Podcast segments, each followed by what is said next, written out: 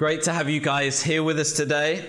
I think this is the deepest theological crash in the world, so welcome to that. Last, uh, last week we finished this series on the prophetic that we've been. So, starting off today, we're kicking off this new series, and the series is going to be called The Holy Spirit. It's about life in the Spirit. And honestly, when I was just praying about, okay, God, it's actually these transition points going to a new series, it's always it's like, oh, okay, well, what do we, Lord, where are you taking us? What do we do? And if you've been with us, you know we've been very much on a journey since the beginning of the year that God's kind of been guiding. And when I heard him just saying about the Holy Spirit, I thought, well, you know, we've just finished a whole series on the prophetic. Isn't this like really, really similar? You know, isn't it very, like, isn't it almost a, a step back in a sense? It, like, God, what is it that you got going on here? And I'm going to share a bit in a, in a minute what I felt God was just revealing to me, but I feel that it is He's leading us on, that He's leading us on to a, a bigger place that it's a step up. It's not even a step sideways, but it's a step up for us, building on all the things that we've been looking at. And the message in my heart has been that this prophetic series has led us into a place and opened our eyes. Maybe some of us reminded us, maybe for some of us it's opened our eyes to things for the first time of just the real, raw reality of this relationship with God here in, in the moment, here in the here in the everyday. And you'll remember from the prophetic series, a lot of what we were doing, it was focusing on actually, it's not about the stuff. It's not about the gift. It's about relationship. It's about love with God. It's about pushing into Him. It's about walking in the way of love, not seeking the Holy Spirit as a means to experience the spectacular or something like that.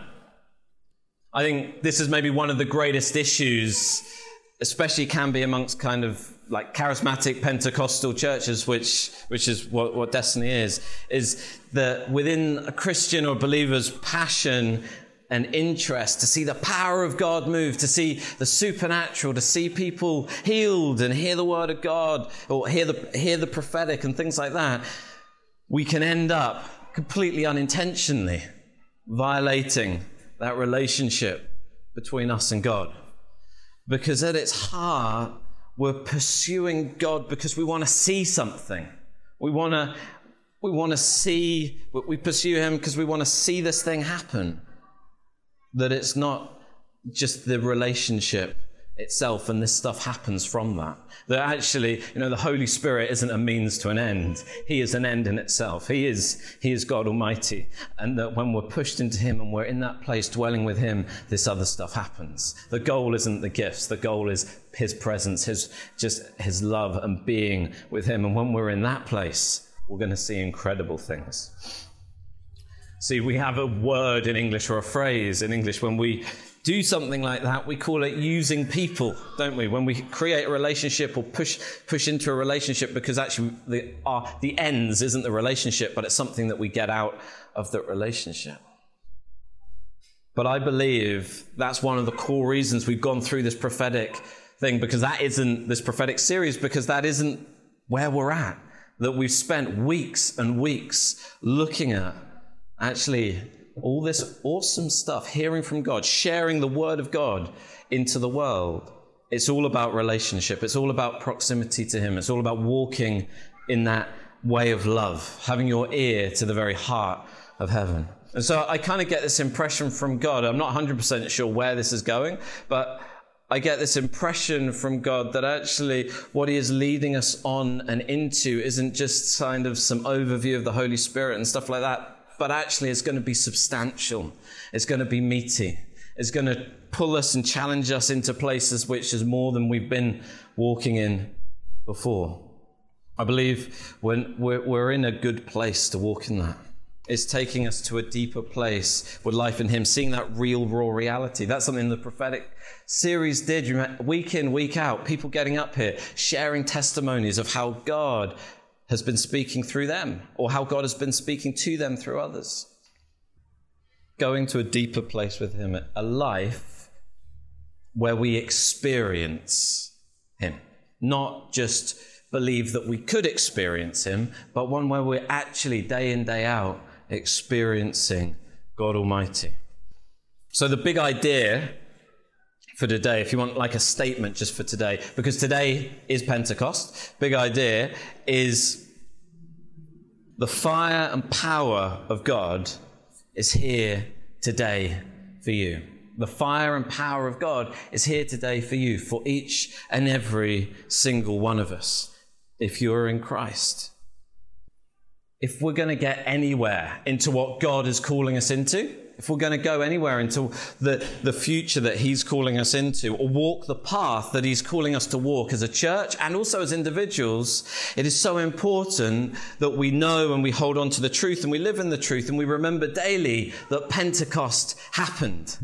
That Pentecost happened, that it is more real to us than a date in the church calendar more real to us than a historical event that took place, but that it happened, that it is alive and is impacting us today.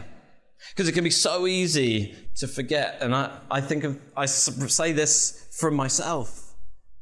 It can be easy to forget or live a life where our actions, our beliefs, our thoughts say, I wish that was real. That would have been awesome to have lived then. I wish it was real today. But Pentecost happened and it still impacts us today. Today is Pentecost.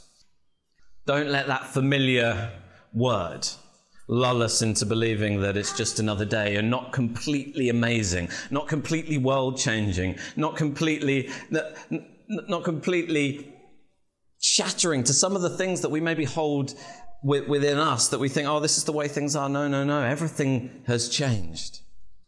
See, Pentecost is when the Holy Spirit, God, God, was poured out upon the church, the people. And, and the church were filled with power. They were clothed with the power of God. They were anointed and they went out to minister, didn't they? they? It wasn't some awesome experience where everyone felt tingly and fell over. The world was changed. 3,000 people were added to their number that day. Do you remember when Jesus ascended into heaven? One of the last things that he says to his disciples after he's given them the Great Commission, after he's given them the Great Commission of going into all the world, be my witnesses, the la- one of the last things he says is wait. Wait.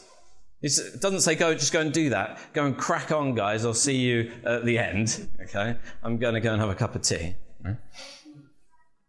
He says, Wait, wait for the Holy Spirit, who I will send to come upon you. And they wait. And that's what Pentecost means. It's, it's, it's 50 days after, it's 50 days after Passover, after the crucifixion. I think it's, a, it's approximately about 10 days after the ascension.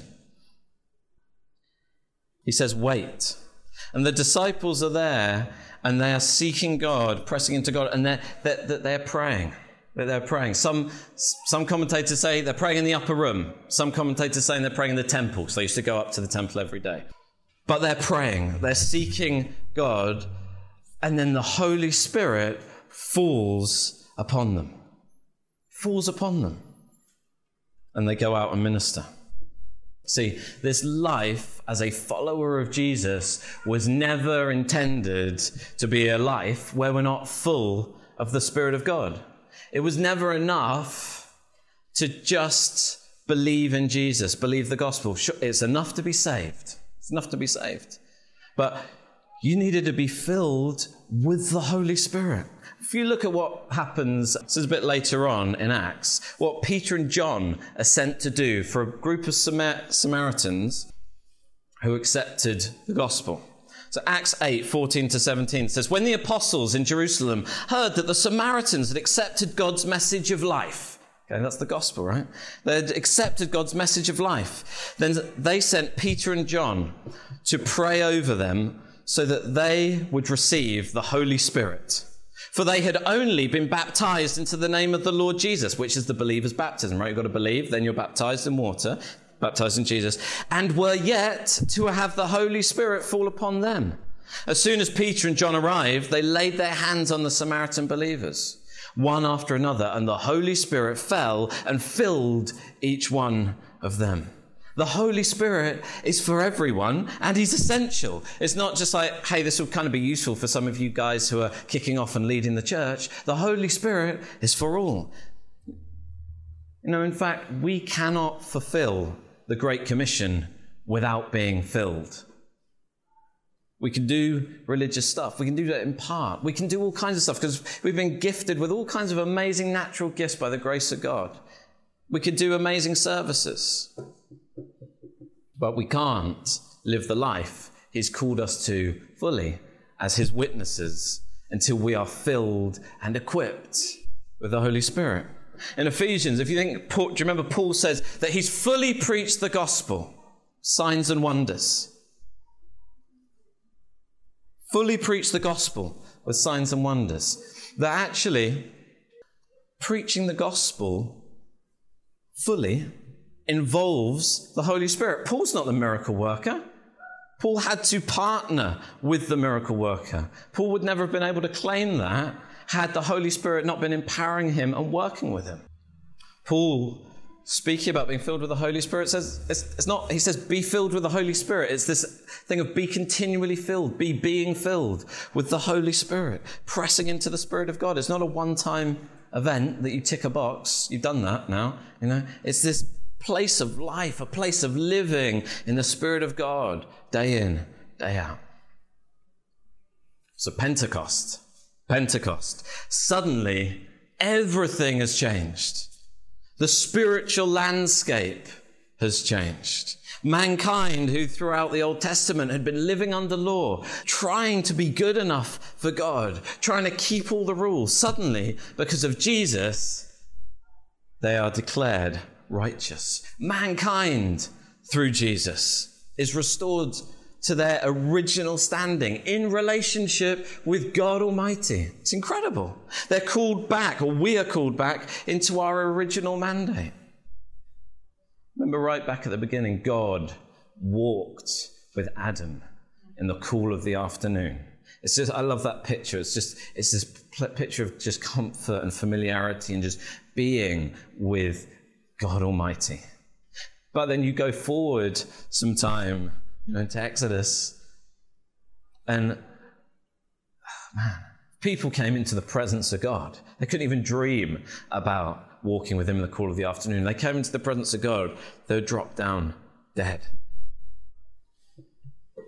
Jesus has brought us to a place where we can walk today with Him in the cool of the afternoon. And more so because He is now dwells within us, dwells inside us and upon us. Believers, we are now filled with the Holy Spirit. The presence of God is dwelling on you, it's dwelling in you. Peter, in, in those weeks following Pentecost, amazing, amazing kind of testimonies coming out of Jerusalem that Peter, so full of the Holy Spirit, that people seem to know his route to the temple and they, they lay sick people out along his path on, on the route that he walks to the temple. And he walks, and as his shadow passes over them, then they are healed. Was it anything to do with Peter? Was it because he was super holy and he read his Bible, which he hadn't written part of yet, all the time? No. No. Was it because he just prayed loads and loads? No. Got a load of spiritual points? No. It was all to do with the presence of God Almighty upon him. It was the Holy Spirit filling him and co laboring with him. it's God who takes somebody to that place. No one can take themselves to that place. I want to go into Acts 2, which is really this Pentecost story. We won't go through every verse, but a fair bit of it. And this is where we'll be for the, most of the rest of the time. Acts 2, 1 to 2 says, On the day Pentecost was being fulfilled, all the disciples were gathered in one place. Suddenly they heard the sound of a violent blast of wind rushing into the house from out of the heavenly realms. The roar of the wind was so overpowering, it was all anyone could bear. Remember, that's what brings everybody in. That's why everyone comes running, because they're like, what on earth's going on? It's like a jumbo jet taking off right in the middle of Jerusalem.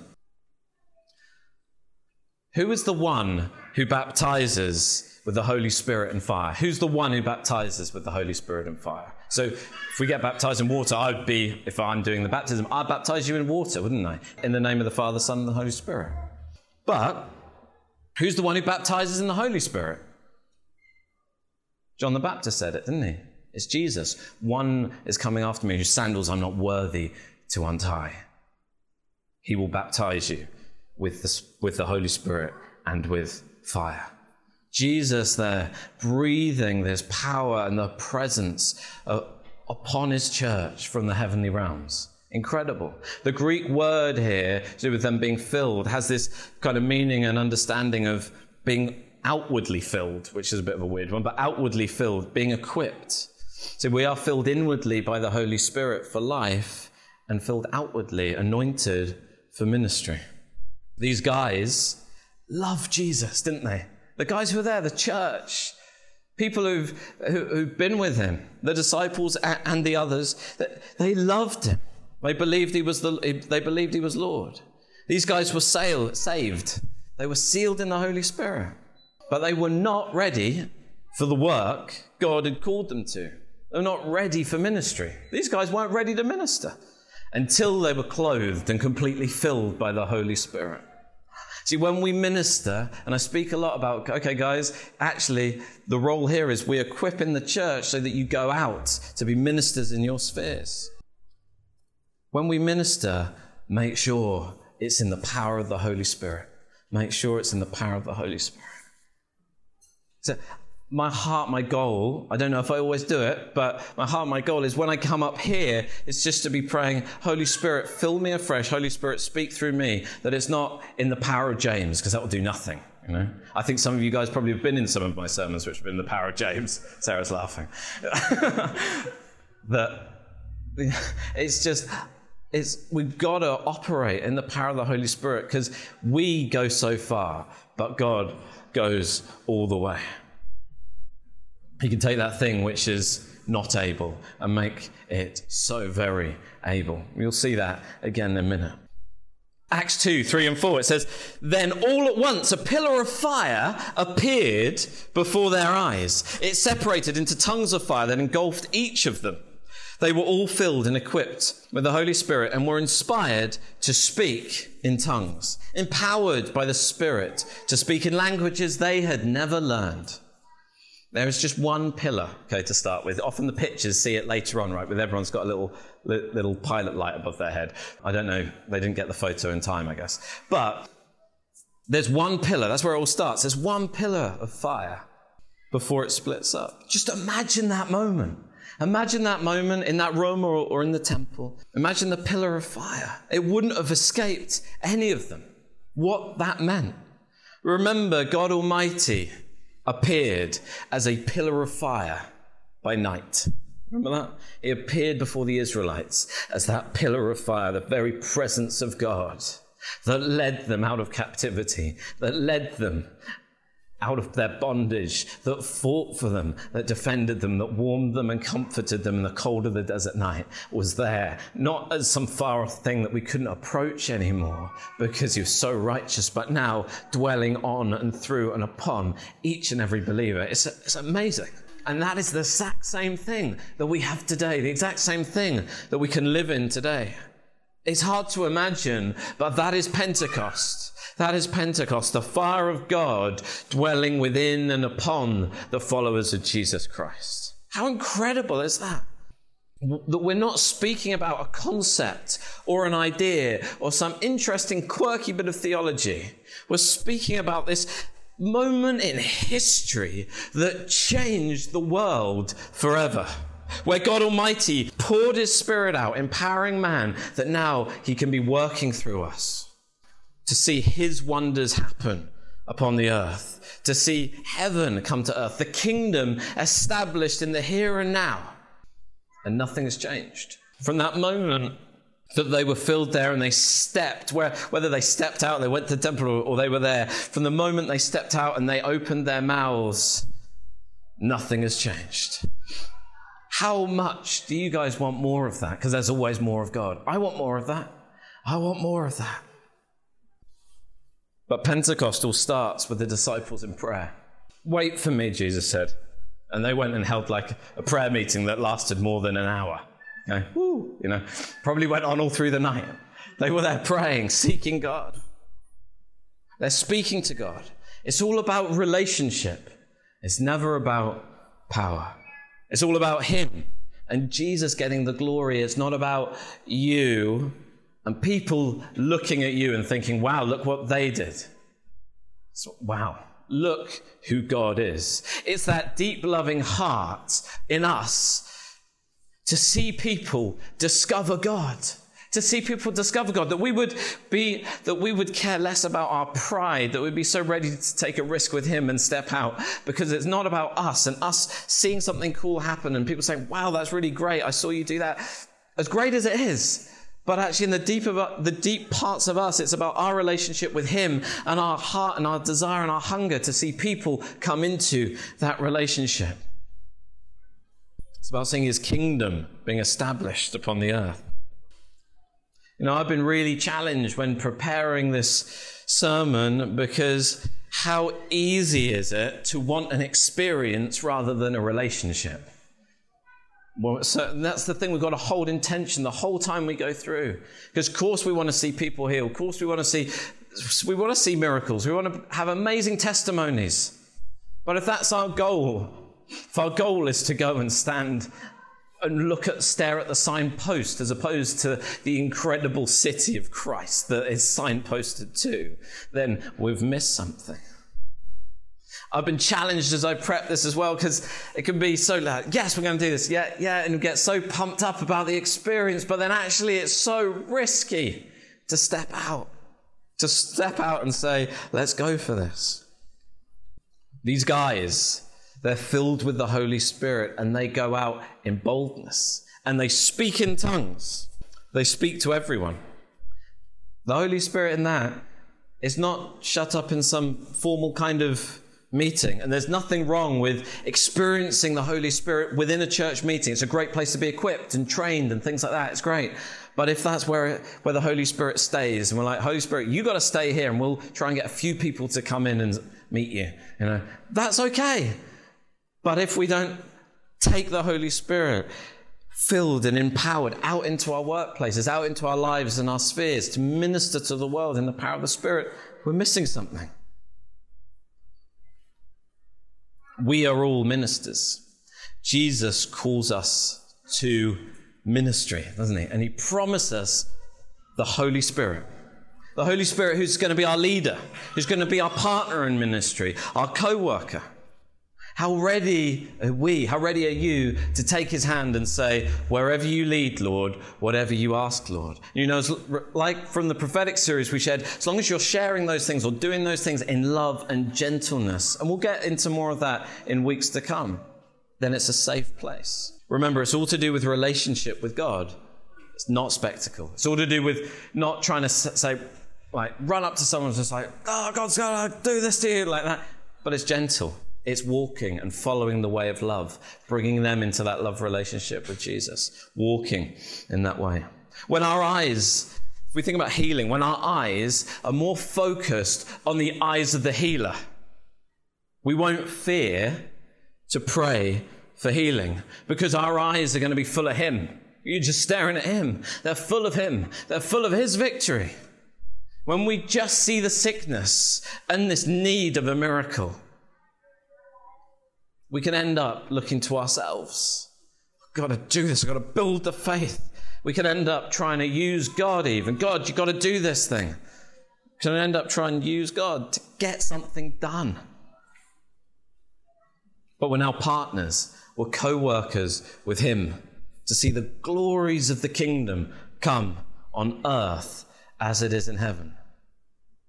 You know, I think a lot about this series as we go through it. it is going to be about getting bigger eyes, that we see the things behind the things, that we get bigger eyes to see the reality of what's really going on in situations. Life in the Spirit may surprise, but it isn't about the supernatural and the miraculous. Those are outworkings, those are signs that happen because it's the natural thing to happen.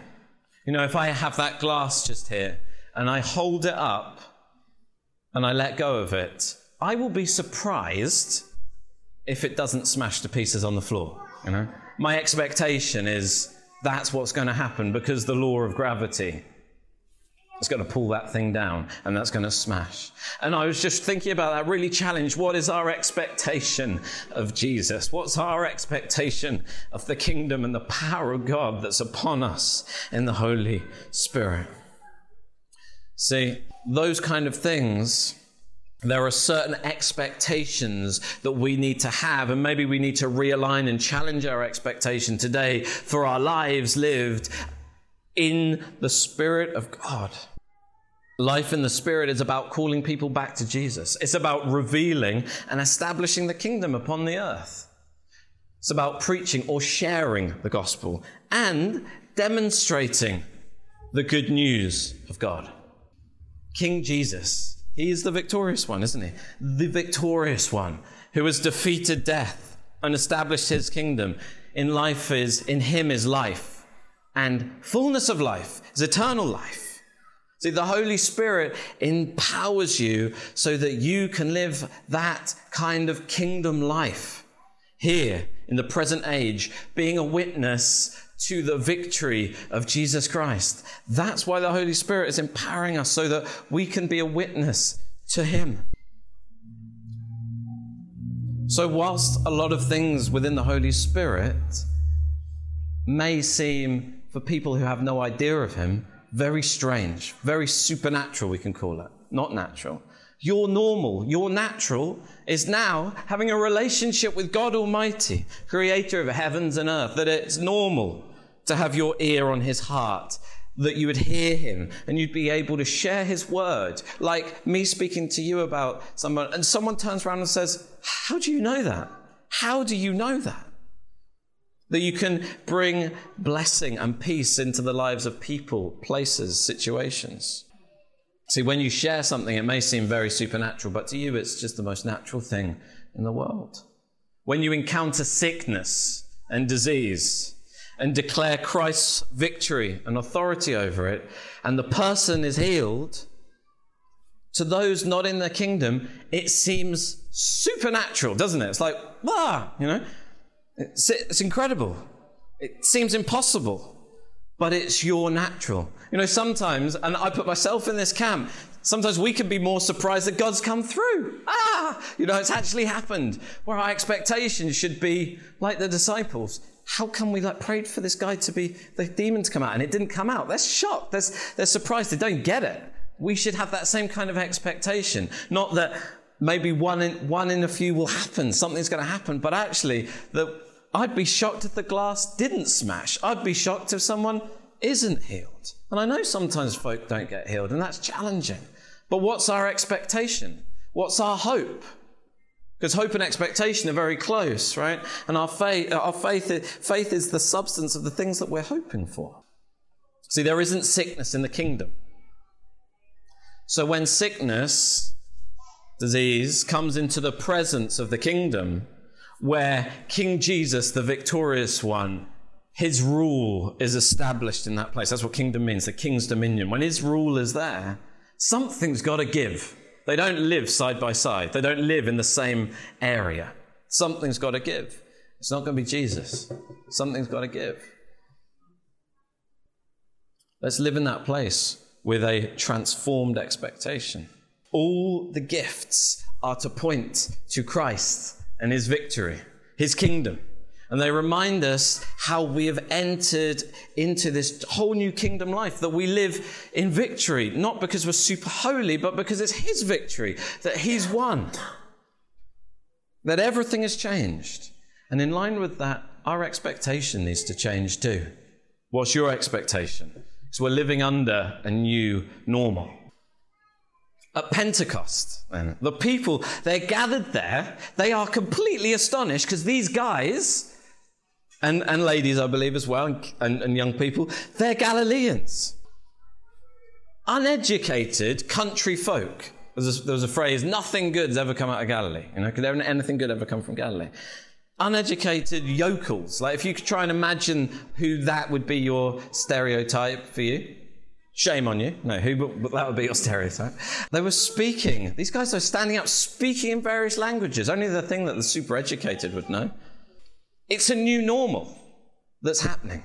It's a new normal. So I'm going to read Acts 2 5 to 12. Now, at that time, there were Jewish worshippers who had emigrated from many different lands to live in Jerusalem. When the people of the city heard the roaring sound, crowds came running to where to where it was coming from, stunned over what was happening because each one could hear the disciples speaking in his or her own language. Bewildered, they said to one another, Aren't these all Galileans? So how is it that we hear them speaking in our own languages? We are northeastern Iranians, northwestern Iranians, Elamites, and those from Mesopotamia, Judea, east central Turkey, the coastal areas of the Black Sea, Asia, north central Turkey, southern Turkey, Egypt, Libyans who were neighbors of Cyrene, visitors from all over the Roman Empire, both Jews and converts to Judaism, Cretans and Arabs. Yet we hear them speaking of God's mighty wonders in our own dialects. They all stood there dumbfounded and astonished, saying to one another, What is this phenomenon?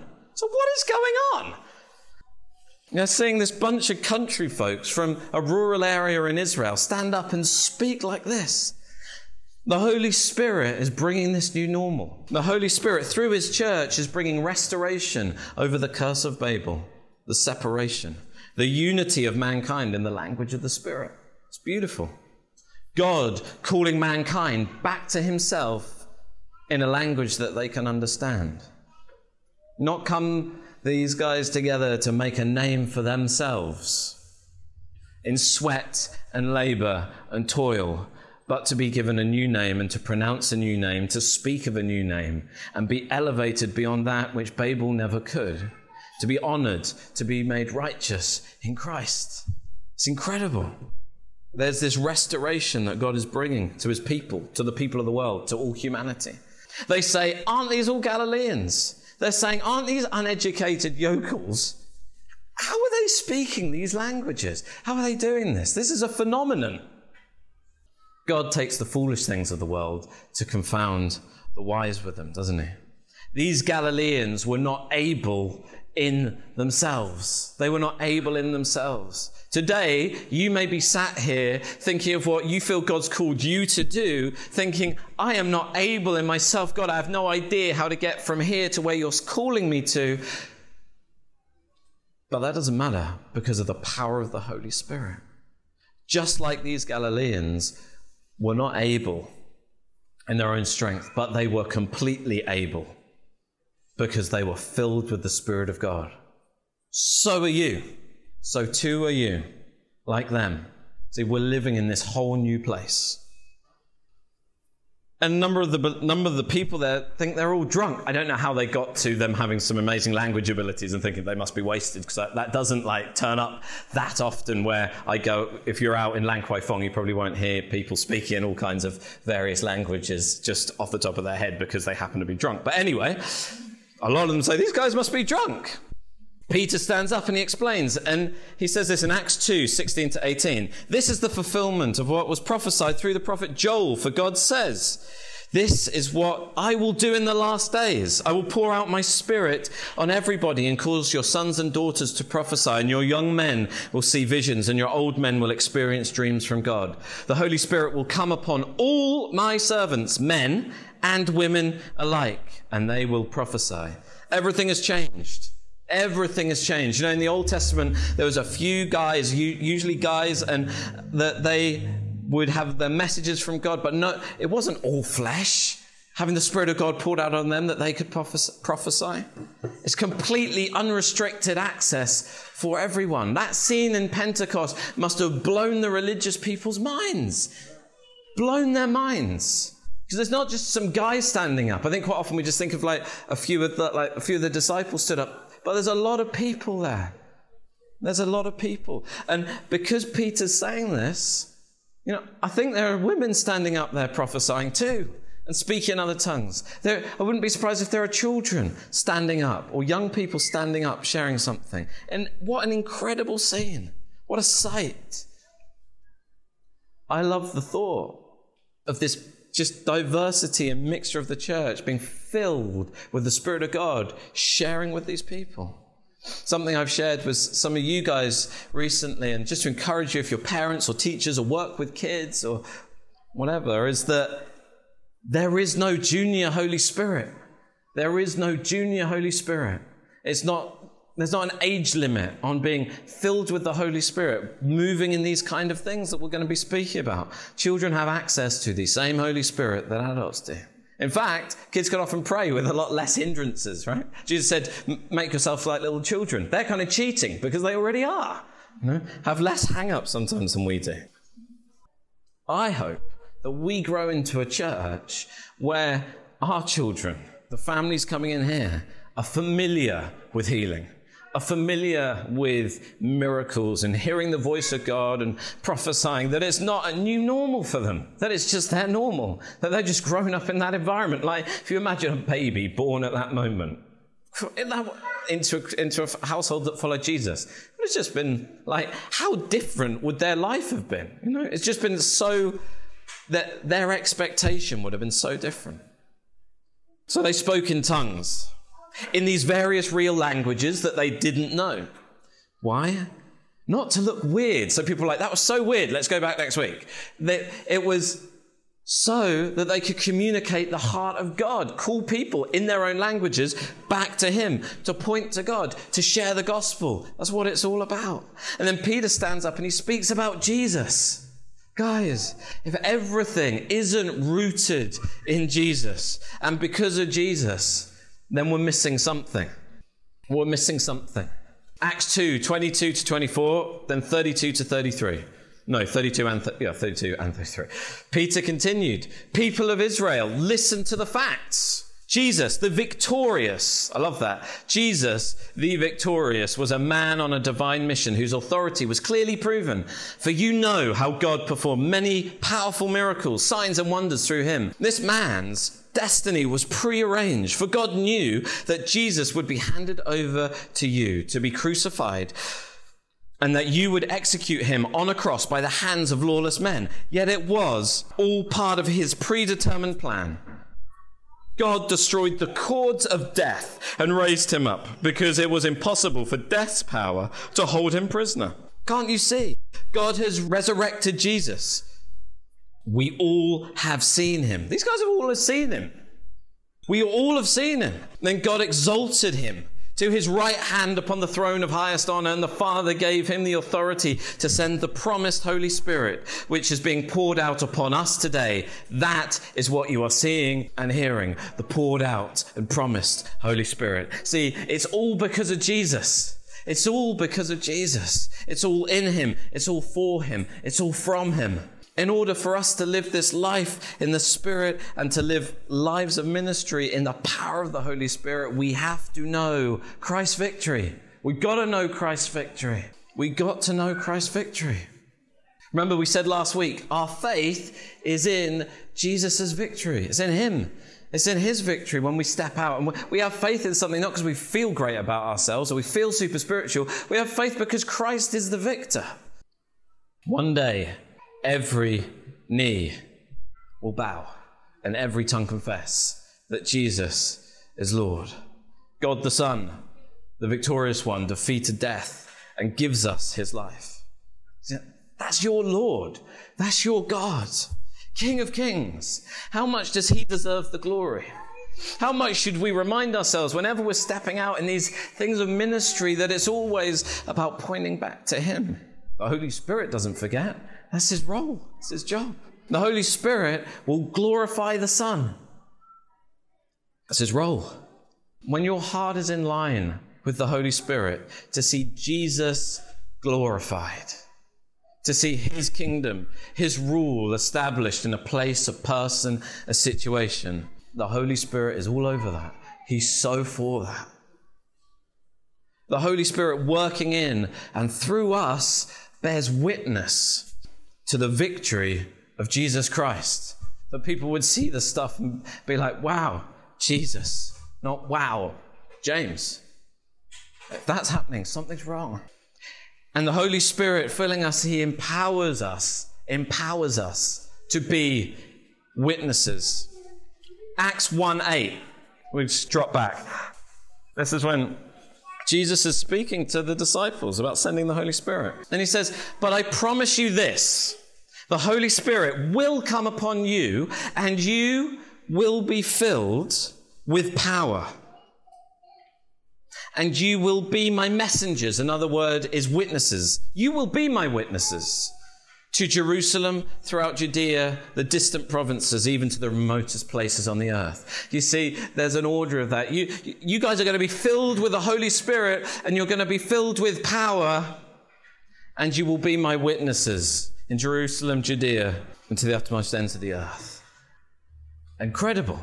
See, our ability to be witnesses, his messengers, is all dependent on first being filled with the Holy Spirit and his power. And Peter shares this and the crowd responds and this is how the crowd responds in Acts 2:37 it says this when they heard this they were crushed they were crushed and they realized what they had done to Jesus. Deeply moved. These guys are broken. Deeply moved they said to Peter and the other apostles what do we need to do brothers? What do we need to do? These guys were crushed crushed. They realized what they had done. They had put Jesus on a cross. They killed God. We all did it, though. We all did it. Our sin put Jesus on the cross. See, Easter is a very personal time. I said this at Easter message. Easter is a very personal time. It's not a story of something that happened 2,000 years ago. It's very personal because whilst it happened 2,000 years ago, your sin is right there being dealt with in that moment. Our sin crushed our Lord upon a cross. Our realization of sin, if you do not know Him, should crush us. Man. See, when you believe the gospel, uh, it's not just this kind of five steps to salvation, like bit of theology written on the back, like back of your hand or something like that, but something that's right there in front of you that's covered in blood, and instead of your blood, it's the blood of Jesus, His blood for your sin. See, you'll never see the gospel then as a license to sin. You'll never see it as a license to sin. Honestly, as you go deeper with him, you, you will, you're going to see stuff you never even realized you realized you never thought was a sin in the first place, which can be annoying. The gospel causes us to run from sin, run from it. Why? Not to be super holy, it's some effort to be more godly, but because of love, because of love for the one who paid for it all, yours and mine. Jesus paid for all your sin. Where that blood should be yours, but it's Jesus's. He took the penalty of God's wrath, and in exchange, He gives you His righteousness. That means Jesus paid with His life so that you could be blameless before God the Father. That you could have a relationship with Him, that you could walk with Him again in the cool of the afternoon, so that you would be called righteous, that you would be called blameless, and that you would be eligible to have the Spirit of the living God fill you and clothe you with Himself, with power. Guys, what a privilege we have. The Holy Spirit is a gift. Let us never live a day more where, when, where we don't take hold of that and think, yeah, I cannot do this by myself. I am waiting on you. I'm not going to walk out my front door in the morning. Don't use that as an excuse for work, but I'm not going to walk out the door in the front in, in the morning until you, I am filled afresh with you, Holy Spirit, filled with power. So receive him today, guys, as your Lord. If you don't, if you haven't, if you don't call Jesus your Lord, receive him today. They ask, what do we need to do, brothers? Some commentators say it's actually that they're saying, What is it we need to do to be your brothers, to be family with you, to be family in this? And Peter replies in Acts 2 38 to 39. Peter replied, Repent and return to God. And each of you must be baptized into the name of Jesus. That's receive the gospel, receive Christ, believe, turn, repent, be baptized in water. The anointed one to have your sins removed. Then you may take hold of the gift of the Holy Spirit. Guys, take, if, you, if you haven't taken hold of the gift of the Holy Spirit today, take hold of it. For God's promise of the Holy Spirit is for you and your families, for those yet to be born, That's us. And for everyone whom the Lord our God calls to himself. That's amazing. See, we don't receive the Holy Spirit by being super spiritual. We don't earn the Holy Spirit. You never could. And so, also, as a comfort, because we do mess up, right?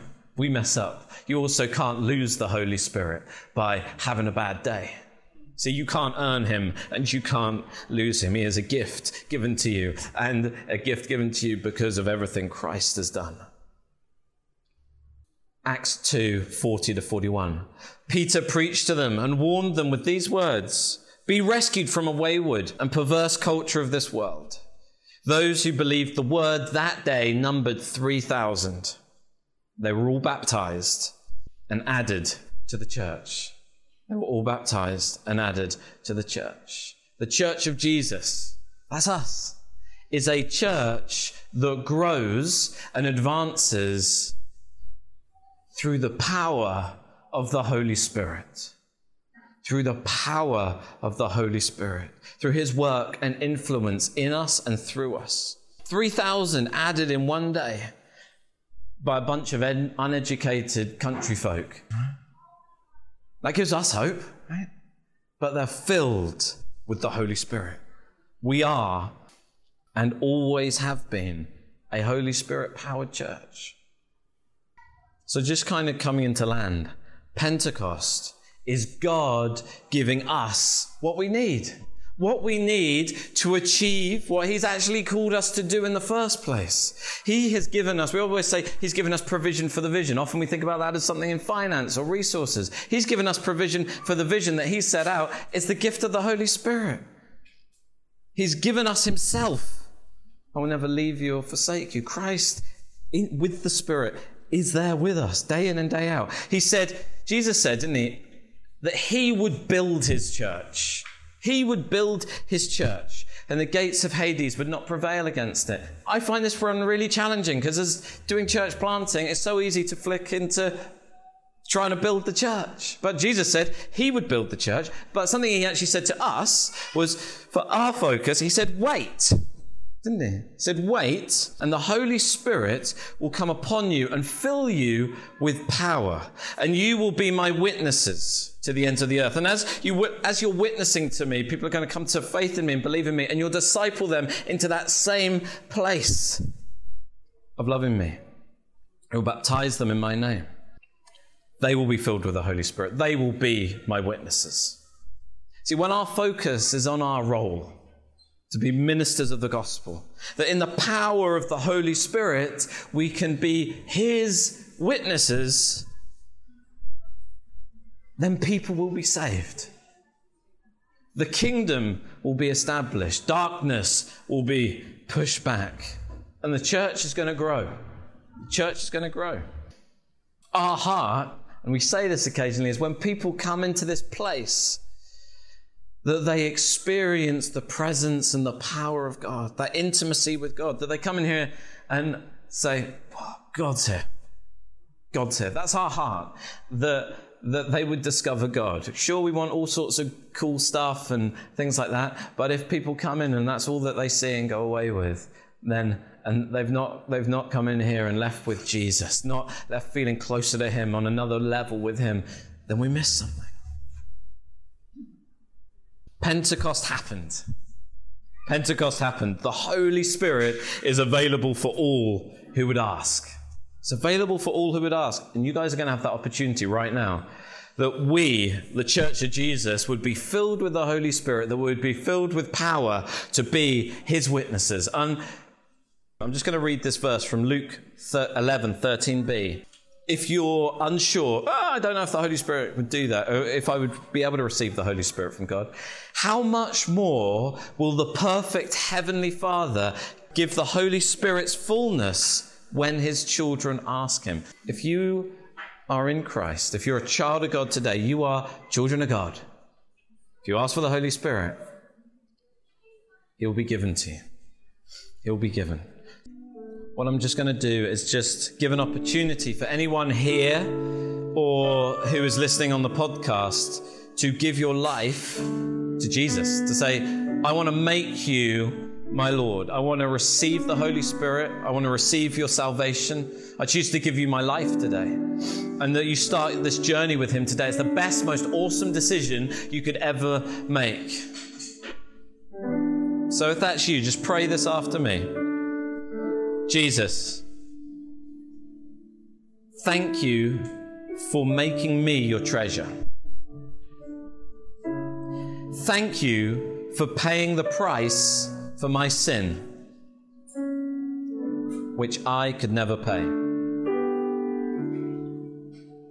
I ask for forgiveness today for all my sin.